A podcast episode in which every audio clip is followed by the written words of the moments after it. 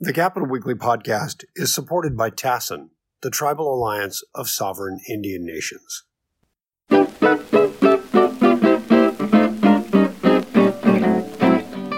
Hello, and welcome to Capitol Weekly's regular podcast. I'm John Howard, and I am joined by Tim Foster, my colleague. Hi, John. And our special guest today is law professor Courtney Joslin, the University of California at Davis. And it's been a heck of a week for legal decisions and assorted other things. So I wanted to ask Courtney about that. Courtney, thank you very much for being here. Thanks for having me. Uh, we'll get into a discussion of the Uniform Parentage Act, which I know you know a lot about. I, I just wanted to get your quick take on this week. It's only been a week. I know it seems like a lot longer, but um, multiple rulings out of the Supreme Court that have major impacts. Of course, the Dobbs case, but others as well. What what's your kind of quick takeaway on this?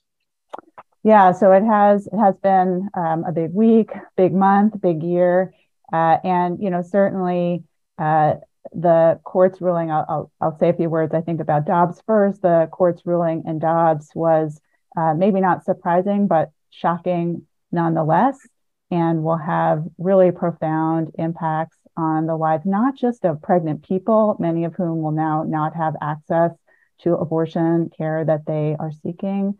Um, but I think, as the dissent suggests, will have impacts for women and women's lives more generally and their place in our society.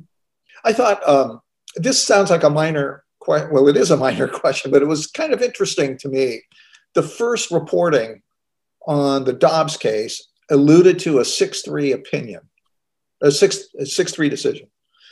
Then there was comment about 5 4, and that kept coming up. And the reason it kept coming up, as I understand it, is because Roberts, while agreeing with others on the um, on the Dobbs case, uh, the Chief Justice dissented on whether Roe v. Wade should be uh, repealed, and so and so that's how he got with the five four versus a six three. I don't know. I notice this, and I know reporters notice it because when you write this stuff, you want to be as accurate as you can be. Is, do you have any thoughts about that, or, or am I just yeah. reading it? so, so to be clear, I mean the specific question in the Dobbs case, right? It was a challenge to a Mississippi law that banned almost all abortions after 15 weeks. Uh-huh. And under the established law, under Roe versus Wade and Planned Parenthood versus Casey, that law was clearly unconstitutional because Casey clearly provided that prior to viability, which is about 23 to 24 weeks, states could not ban abortions. Uh-huh. Um, in the decision, right, six members of the court, including Justice Roberts, Chief Justice Roberts, held that the Mississippi law was constitutional. They upheld the law. Um, and so he is with the majority. He is upholding a law that was clearly unconstitutional under the law that existed the day before the decision was issued. Um, you're right, though, that he says that he was not ready at that moment in time because it was not necessary to do so in that case to overrule Roe and Casey. He wasn't saying he wouldn't do so if pressed, but he was saying we didn't need to do so to decide that case, to decide whether or not that law was permissible. And so I think we need not go there in this case. Um, well, another term that came up um, in the confirmation hearing of hearings of justices, as well as in the uh, case itself, in the Dobbs case itself, is this notion of settled law. Uh, it sounds like be pretty easy to say what settled law is, but there are various interpretations of what it is and what it means uh, when it's in statutes. I just was hoping I could get a, maybe a definition from you or maybe your thoughts on is this important settled law? Yeah, and I'll, I'll use a different phrase. So there's this uh, doctrine called stare decisis, uh, which is similar to the notion of settled law. It's this idea that um, the court will normally allow precedents to stand, allow things to stand. And this is a critical pillar, really, of the rule of law. Um, that is to, in order to provide certainty and stability to the law and to ensure the legitimacy of the court and to reaffirm that the court is not a political entity, but a legal entity. The court, again, will normally adhere to its prior precedents, even if the members of the court would have reached a different conclusion if they were answering the question in the first instance. Um, and it's not an absolute or an inexorable command. Sometimes the court does overrule its precedents, but it's very unusual, or it has been very unusual in the past for the court to do that.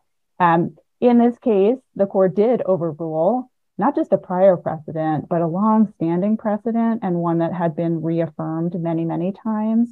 And I think some would argue that the court's approach to this principle, this principle of stare decisis, that it uses in the Dobbs opinion is really quite uh, remark uh, quite a shift from its earlier approach to the doctrine, um, and one that's significantly weakened and seems to allow the court to overrule a prior precedent just because it wants to, just because it thinks the case was incorrectly decided.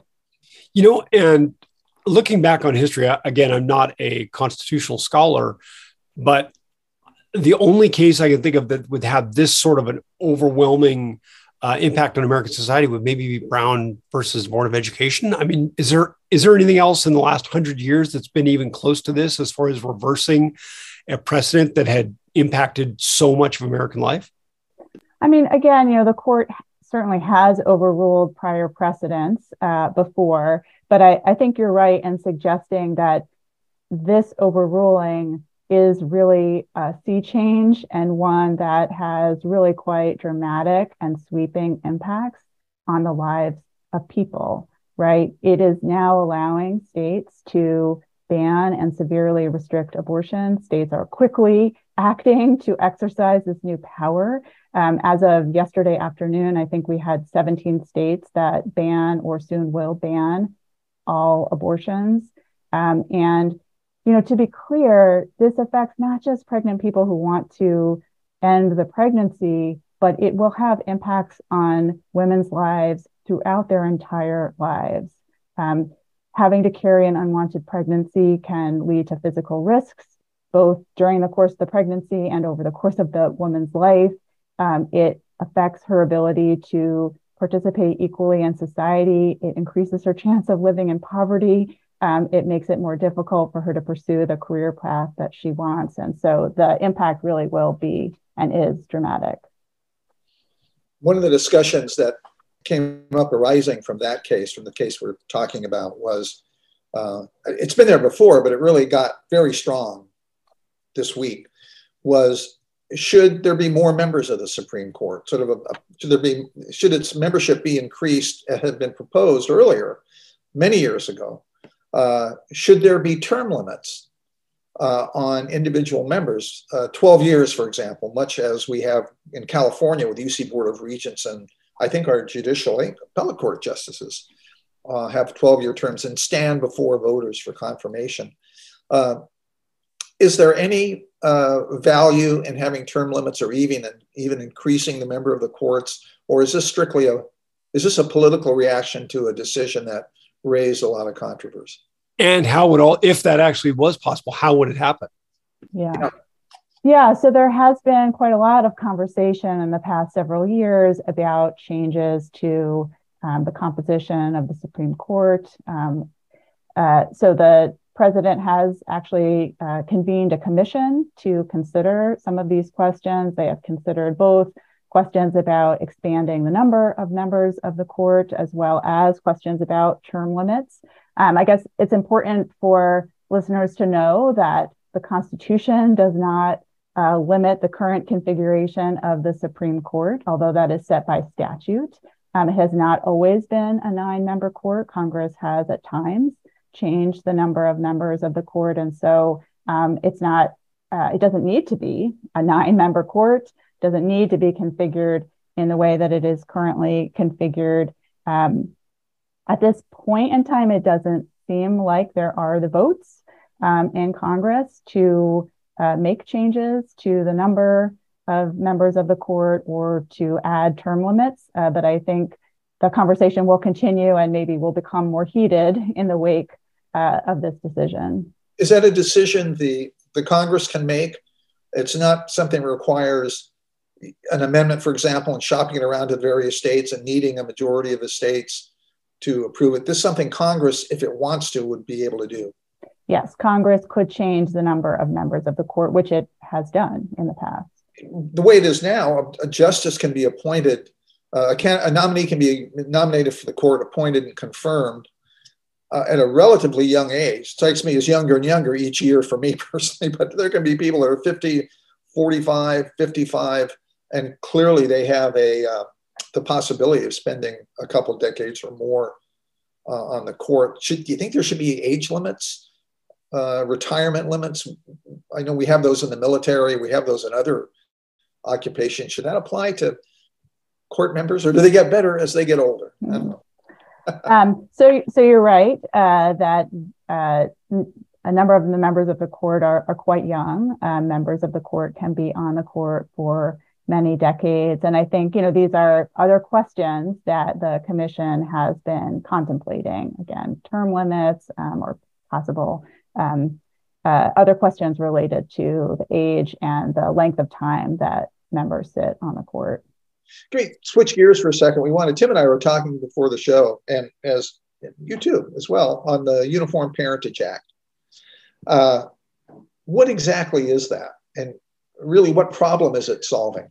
Yeah, so the Uniform Parentage Act is a statutory scheme that is drafted by um, experts from around the country and is made available to the states. And it is intended to set rules for determining who a child's legal parents are.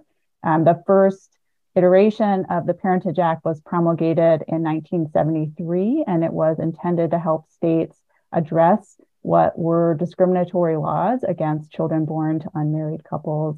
It was updated in 2002, and then we updated it again in 2017 um, to help states update their statutes to make sure they applied equally to children of same sex couples.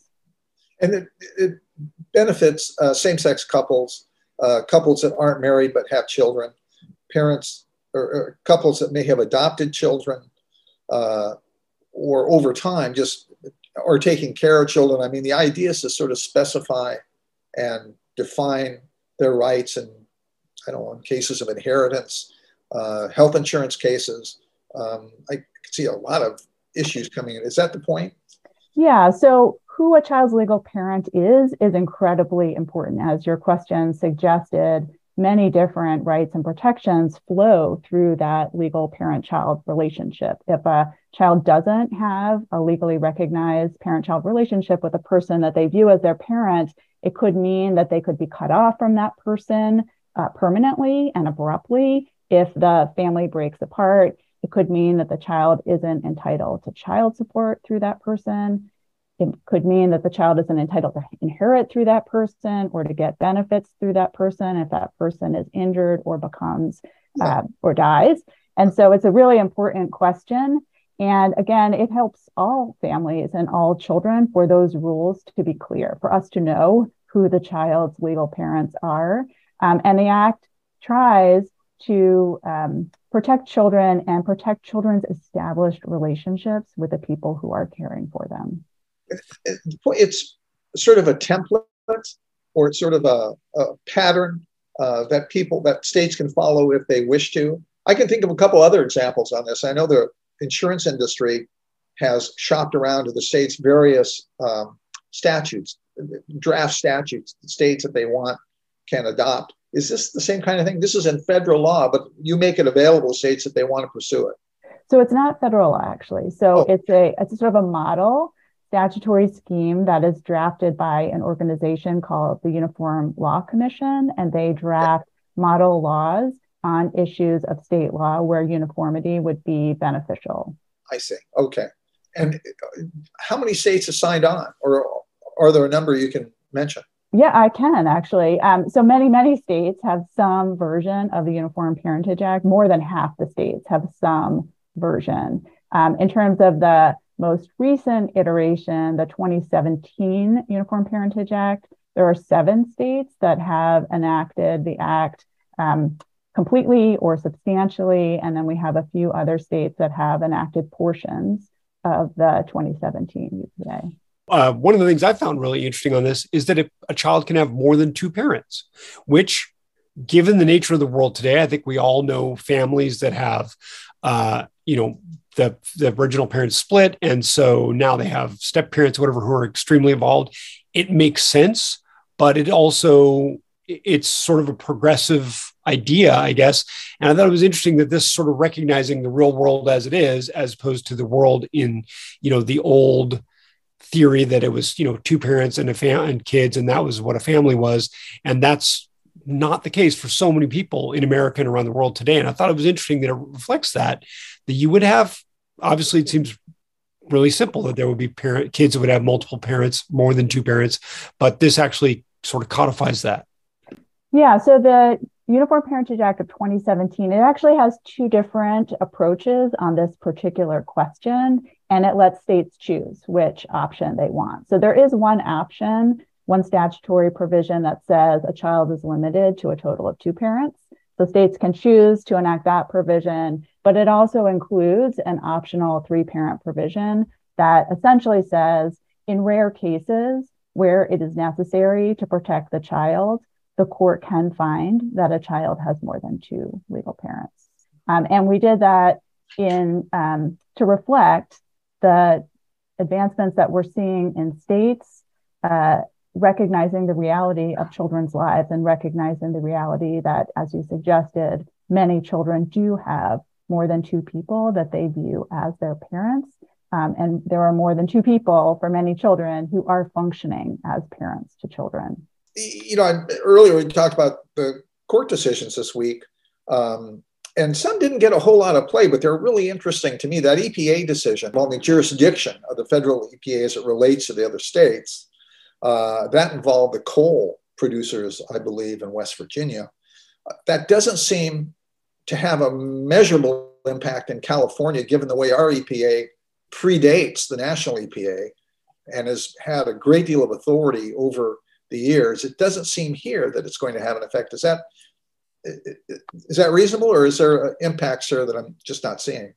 Well, um, so I think so. This case, West Virginia versus EPA, I think has the potential to have quite sweeping impacts on people in all states um, uh-huh. and in areas of law uh, well outside the areas that the EPA governs. So the case really is about the scope of power of federal administrative agencies. The EPA, the Environmental Protection Administration, is one federal agency, but there are many other federal agencies. There's OSHA, the Occupational Safety uh, uh, and Health Administration, there's the FDA, the Food and Drug Administration, and these agencies promulgate many, many, many rules and regulations that impact all of our daily lives.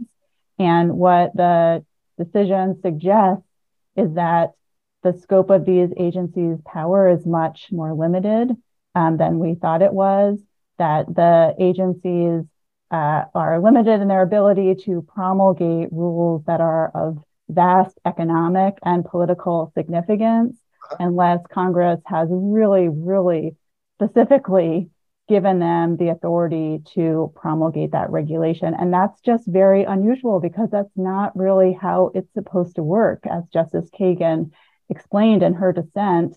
Normally, what Congress does is it offers the agency quite a great deal of discretion because the agency has the experts who know what specific regulations need to be promulgated specifics that members of Congress typically don't know. And so it's unusual for oh. Congress to tell the agency in, in specific terms what those rules and regulations should say and look like. Is this, it sounds a little bit like a states' rights issue then, and the decision is let the states uh, handle it, or usurping that?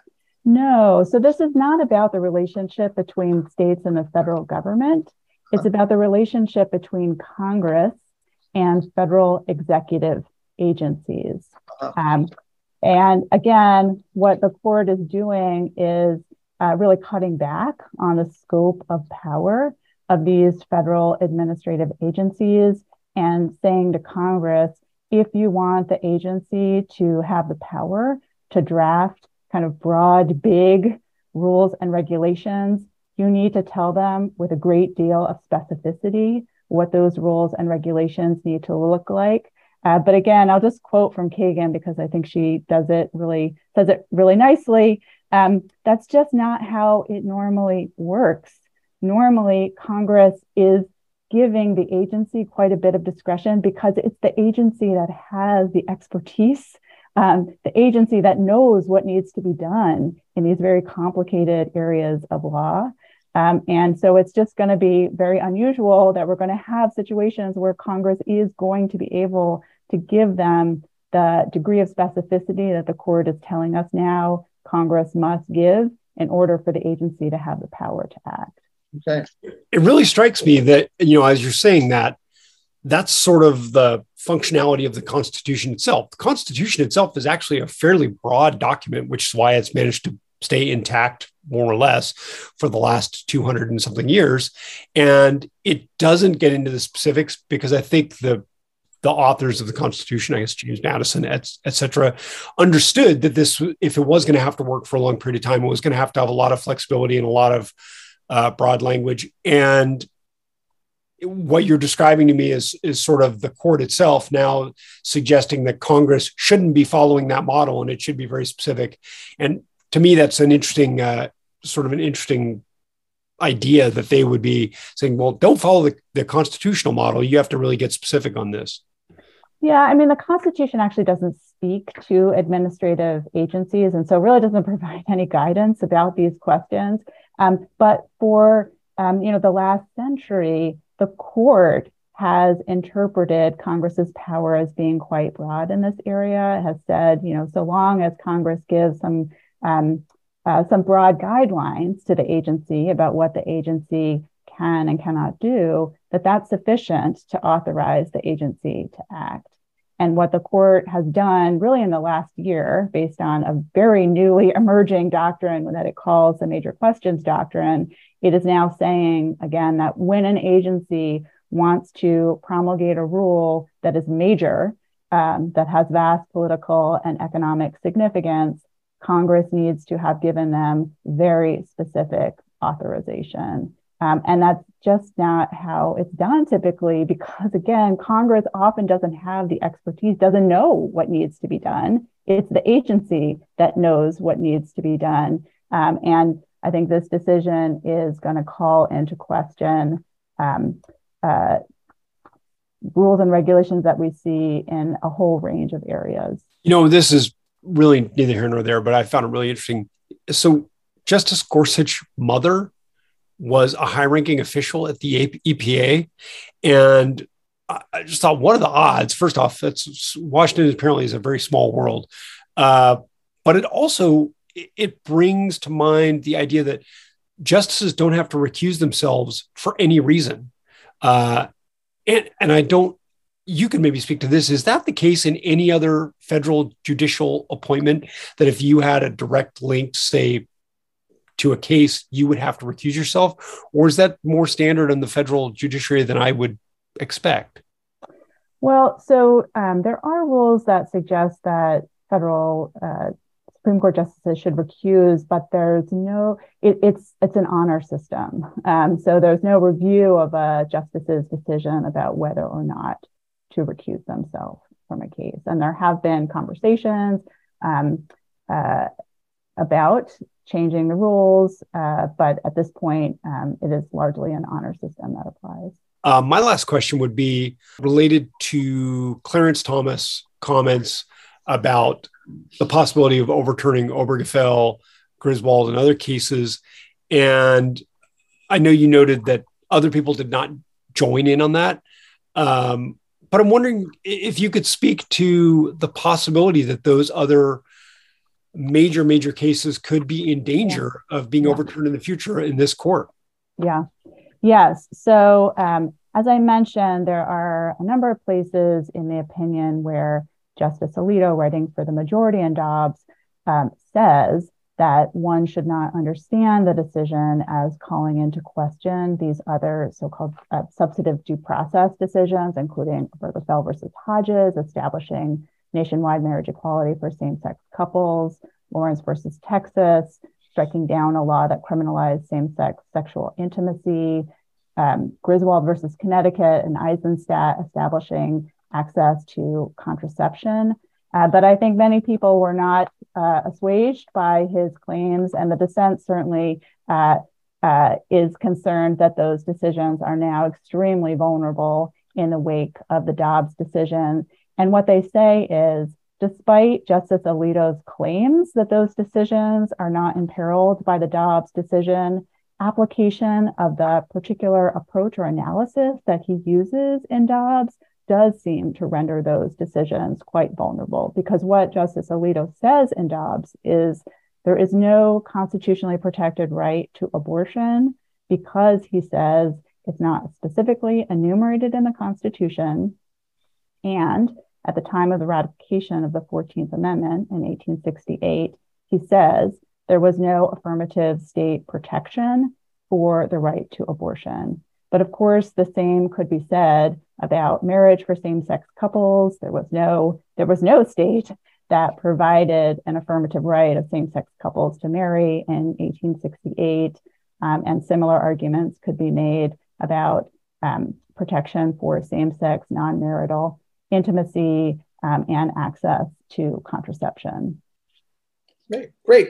Courtney Joslin, professor at UC Davis, law professor at UC Davis. Thank you so much for joining us today. And I'm hoping to get Courtney next year at the end of the Supreme Court term. We can talk about what happens then. So thank you all so much uh, for joining us. And now um, Tim Foster and I are going to turn to our long awaited, specially uh, promoted feature Who Had the Worst Week in California Politics?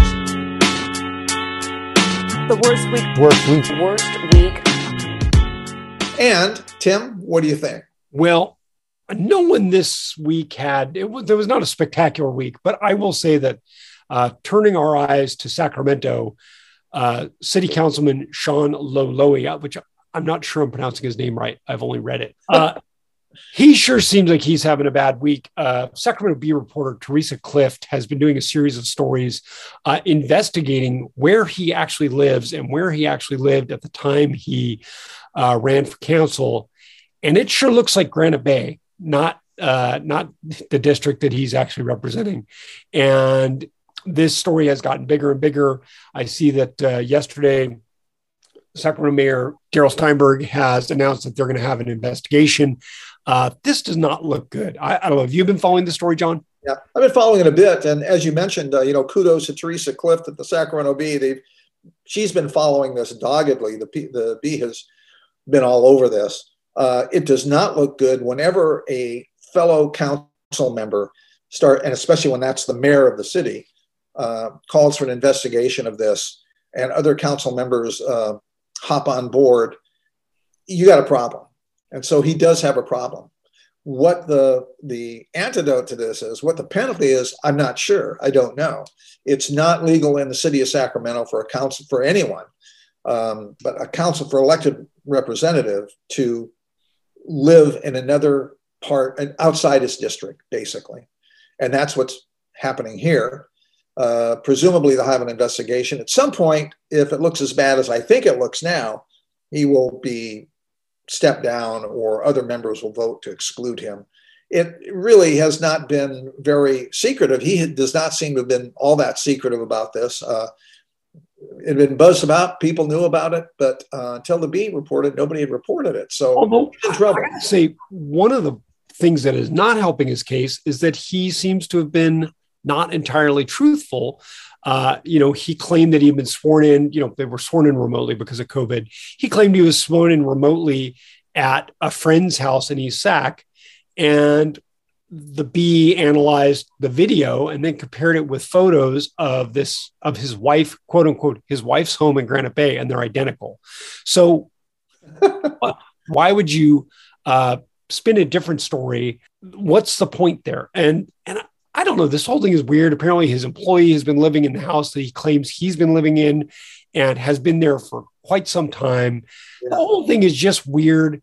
And uh, frankly as a you know, as a voter, as a person who follows the news and as a voter, it, it speaks to some arrogance on Mr. Loloee's part, at least the way I read it. Yeah. He, he thought he could just say whatever he wanted, no one would pay attention. And Theresa Clift was paying attention. Yeah. You know, this is a weird law, too. Um, I mean, in some respects, having to live in the district uh, that you represent does not apply to members of Congress. We were chatting before about Tom Clement, uh, McClintock, who used to be from Thousand Oaks. I think he lives up in the foothills now. Uh, basically, the, the, same district. Uh, they're not required to, but state legislators, assembly members, and members of the Senate, as we have learned over the years, are required to. In Sacramento, in the city of Sacramento, those members of the council are required to. So it's pretty straightforward, potentially a straightforward violation here. But it is a weird law. I just wish there wasn't a patchwork. I wish I, I wish that California had a uniform code of some sort of where you can live and where you can't if you're an elected official. Well, I don't know. I think it's pretty clear in the Sacramento case uh, because we did away with, and God, don't ask me what year we actually did away with it, but we did away with open districts uh, where, you know, a councilman or council person could be from anywhere. Yeah. And we had specific districts uh, with with drawn out district lines and all that. And I think it's pretty clear that you have to live within your district. And I think that he knew that, uh, or he should certainly should have known that. So I don't think there's really any question about that. The question really for me is like, what is the punishment if it turns out that he did? I don't know. Does that count as perjury? Does that count as voter fraud? If you know, was he registered to vote at this at this address that he doesn't live at? That he's not really. Uh, maybe he was. I don't. I don't know. That would probably be even be his uh, his assembly district. I would think would even be different if he was uh, living in the North Sacramento home versus Granite Bay. So I feel like it opens up a lot of questions, none of which are good for Sean Loloee. Things can change, and we certainly don't know yet. But right now, it does not look good for Mr. Loloee. Maybe Mr. Loloee is just renting a spare room from his employee in the house that he owns. Hey, we were just talking about unusual family arrangements. Maybe this is an unusual family arrangement for Sean Loloee, and he lives in the back bedroom from uh, his manager of his grocery store. Yeah, uh, Tim Foster, thank you very much. Thanks, Sean. Uh, this is John Howard saying we will talk to you next time around. So thanks again. Take care. Capitol Weekly podcast is produced by Tim Foster for Open California. If you enjoyed today's episode, we hope you'll go onto iTunes or wherever you get your podcasts and leave us a positive review. Thanks a lot, and we'll see you next week.